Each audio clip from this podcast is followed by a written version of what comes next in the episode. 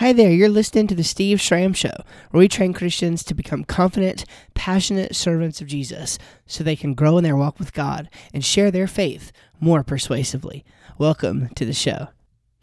I can only be honest, this week's episode will kind of be a little bit of a rant, maybe a little bit more than you're used to from me. But here's the honest truth. I'm really tired of educated people thinking that they have the monopoly on truth. Now, how is that for a loaded statement? I'm diving right into the deep waters here. Okay, so let me start here. There's nothing wrong with education, nor is there anything wrong with having the truth. All right, now what's wrong is when somebody thinks that they have the truth in virtue of their specific education. And it's really sad how often I see this kind of thing within Christian circles. I mean, brothers and sisters will absolutely lambast each other, not on the merits of their claims, but on the mere contents of their view. And we have the necessary ability to make distinctions, all right? We can understand the difference between orthodoxy, heterodoxy, and heresy. We very clearly, in most cases, distinguish where evangelical views might land on that spectrum. So, for example, when a person denies the Trinity, by definition, they are not a Christian. They're guilty of heresy. Now, this point might be argued, but I would say that when a person holds to a view like conditionalism, as opposed to the eternal conscious torment view of hell, they are probably heterodox on that particular issue. When a person affirms the virgin birth of Christ, they stand within orthodoxy. These are pretty simple concepts and distinctions. And they're actually very careful distinctions that we have to make in order to operate effectively and biblically, all right, within the body of Christ. Now, I'm going somewhere with that. Stick with me. So I see nothing wrong with having an education. In fact, right now, I have my own educational bucket list that I would absolutely love to complete one day. And this even includes certain doctoral level studies. Now, this time, I'm not really able to make that a reality. Maybe that day will come, but I'm not even really sure it matters in most cases, which might sound shocking, but I have a couple reasons and I'm about to give them to you. First, let me give you a very quick disclaimer. I am obviously not claiming that education is bad. Education is not bad. I do not think that it's bad, nor do I think that the people who have an education are bad. I wholly support education. I wish I had more of it, and I'll talk about that again more in just a minute. My family, I fully support their education. My wife has even talked about possibly even going back to school a little bit in a couple years, and of course, I want my kids to have a good education. Education and being educated is not the problem. It's what you use that education to say that could be problematic. Here's the first reason why education might not really matter as much as so many people think. Intellect and understanding are not necessarily equal to education level, all right? In other words, there are dumb, educated people, just being honest. I'm sure there are plenty of studies that might demonstrate that at least at some level, those who receive more education are smarter. And of course, there are some disciplines that emphasize critical thinking. For example, a professionally trained analytic philosopher. That person may have more tools in the intellectual tool belt that most laymen don't. But not necessarily. Believe it or not, many of the brightest minds of days gone by were autodidacts, that is, self-taught learners. Have you ever heard of a couple guys like Ben Franklin, Michael Faraday, or Bill Gates? These are all names I'm sure you know, and they are all autodidacts. Of course, there was some formal education of some kind involved in their lives, but for the most part, they were self-taught learners. Now, of course, just like this, and just like I mentioned analytic philosophy, there are some specialized areas of knowledge within certain disciplines that the general public does not really have access to. However, there's no reason that self-studied laymen can't understand general concepts, how to craft sound arguments, how to understand many scientific claims, and things of that nature. So while it's certainly true that while those who receive an education could, or even maybe should, be, quote, more intelligent than those who do not, that's not necessarily the case.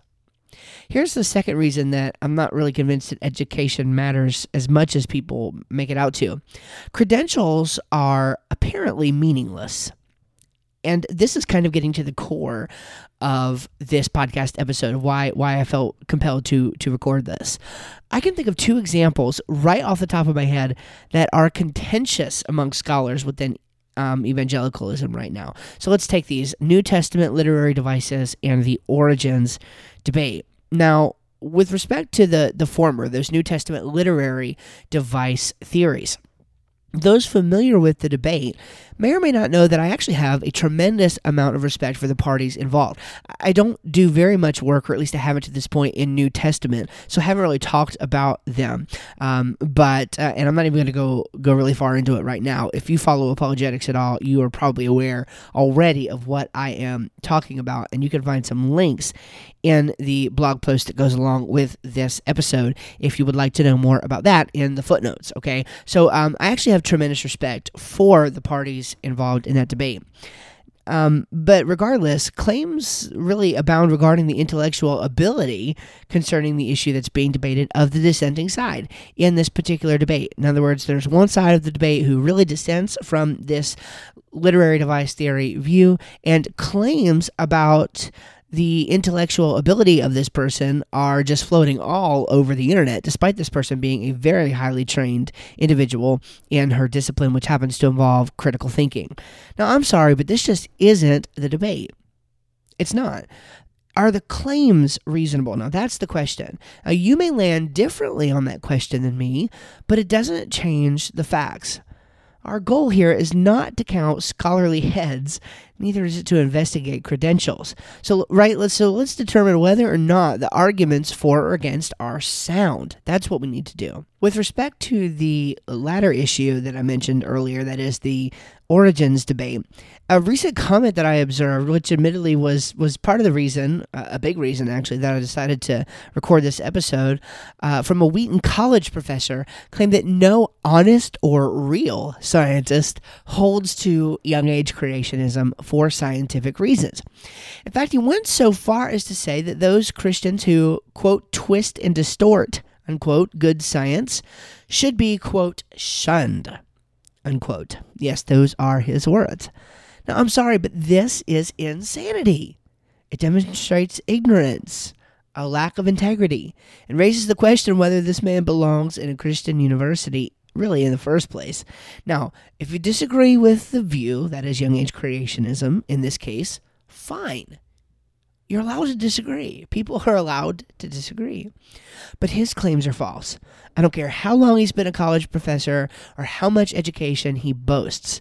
His claims are false, and they poorly judge character and motive, and they fail to make the distinction between the language of heresy, remember shunned, and orthodoxy or heterodoxy. So that's the reason why I brought that up earlier and spent a couple seconds on that, because this is the kind of thing that's going on. There's this language. And by the way, let me just admit right here that a lot of times the young age creationist is guilty of this too. They'll call old age creationism a heresy of some sort. Well, it's not. I'm sorry. I mean, I disagree with it adamantly for big reasons, and you could make the case that maybe it has some implications that would lead to heretical teachings in some versions of it. But just to flat out say that some form of old age creationism is heresy, I think is probably uncharitable and wrong. At the very most, it would be orthodoxy at the very most, it would be heterodoxy if you could prove that was the orthodox view throughout church history. And I'm not an expert in that field, so I'm not going to claim that it was, although I would probably think that it was based on what I have read.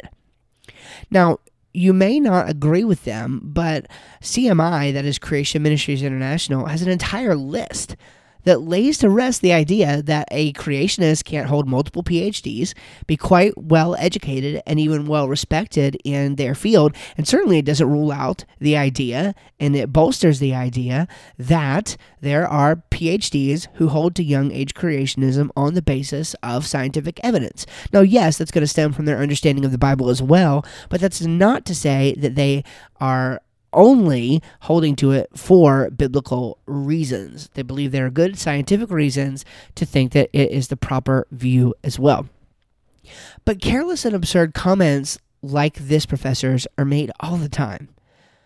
I mean, I'm not about to work toward credentials merely to be affirmed by others. That doesn't make any sense to me. At the end of the day, those credentials apparently don't matter, because even if you're a subject matter expert on The View, if you disagree with the majority, apparently you are wrong. So here is my admonition to you before we kind of close this out. To those who have the privilege of an advanced degree, listen to me. Use it responsibly and don't be a snob for Christ. Use it responsibly. And don't be a snob for Christ. If you right now are somebody who is pursuing an advanced degree, use it responsibly and don't be a snob for Christ. To those who don't have an advanced degree, never stop learning, never stop reading, and never stop proving the snobs wrong. Remember, at the end of the day, when you're in discussions, it's about arguments and evidence. Arguments and evidence. Now, look, I know that a lot of times there's these scholarly, I want to, the word I want to say is an ugly word, so I'm not going to say it, but there are these scholarly matches and intensified debates that come down many times to simple ad hominem attacks. They don't deal with arguments and evidence, and that is wrong. That is a bad approach, and it demonstrates that the person who supposedly has the higher education and the scholarship doesn't have any tools in his tool belt for thinking critically, because when you go into that, that's total appeals to authority, ad hominem attacks. Yes, there are legitimate ways to appeal to authority and things of that nature, but that is not what's going on here in many cases. Now, I want to close out by mentioning just an anti-intellectual liability or two, all right? In other words, I want to make sure you don't carry my thoughts here further than they are intended to go. If you've spent any time at all listening to my work, reading my work, you know good and well that I heavily criticize this idea of anti-intellectualism in the church. I mean, I've written 3 books so far. I've written countless blog posts. I've recorded podcasts and videos. I mean, I am for intellectualism. I consider myself to be an intellectual, okay? So I don't want you to think, again, that I'm not for education and that I'm not for learning, okay? I do not advocate for this, and there are those who undermine, I think, their own claims to knowledge by some sort of an appeal to this vacuous posture. And isn't that ironic? It's kind of like the pastor who says that apologetics isn't necessary, and then they go on to give reasons and apologia for why apologetics is not necessary. So they obviously believe that apologetics is necessary in some cases. All right. So the thing is that we should not think of this in terms of a false dichotomy whereby, you know, to be intellectual is to be a snob and to be anti-intellectual is to be gracious. That's not at all what it means. And a lot of times the reverse of that is true. It's demonstrably false. And of course, one doesn't just follow from the other logically. So here's the bottom line. Be gracious and committed to the development of your mind. Be gracious and committed to the development of your mind. You know, to be honest, gracious intellectuals are really some of my favorite people in the world. They're committed to real dialogue and debate rather than ad hominem spewing matches, and communicate with intellectual rigor and precision. And I think we should all strive to be more like that. Hey, I want to thank you for joining us on this episode of The Steve Schramm Show. If our material blesses you, you can actually help directly sponsor the creation of new free content for as little as $1 per month. There's some awesome benefits too. Something new I'm working on right now is adding audiobook. I have 3 audiobooks right now, so I'm adding audiobook files to the Patreon supporter page. If you support at the $10 level or above, you will get the audiobooks that we currently have, as well as audiobooks that we produce for everything that we write in the future. Again, I've mentioned different communications through email and on the blog, maybe on the podcast as well, that I plan to do a lot more writing this year, a lot more book writing, and a lot more in the future. And so all of those are going to get turned into audiobooks, and those will be available on the Patreon stream. So in that way, you will have access for that $10 a month to everything that we produce in the future from the standpoint of the more in-depth books that we write. So I highly encourage you to go over there. You can get there by going to patreon.com/SW Schramm. As always, thank you for your support. And I appreciate if you would share this podcast with others. If you find it helpful, I would love to reach more people this year than ever before. God bless you. Thank you. We'll see you on the next one.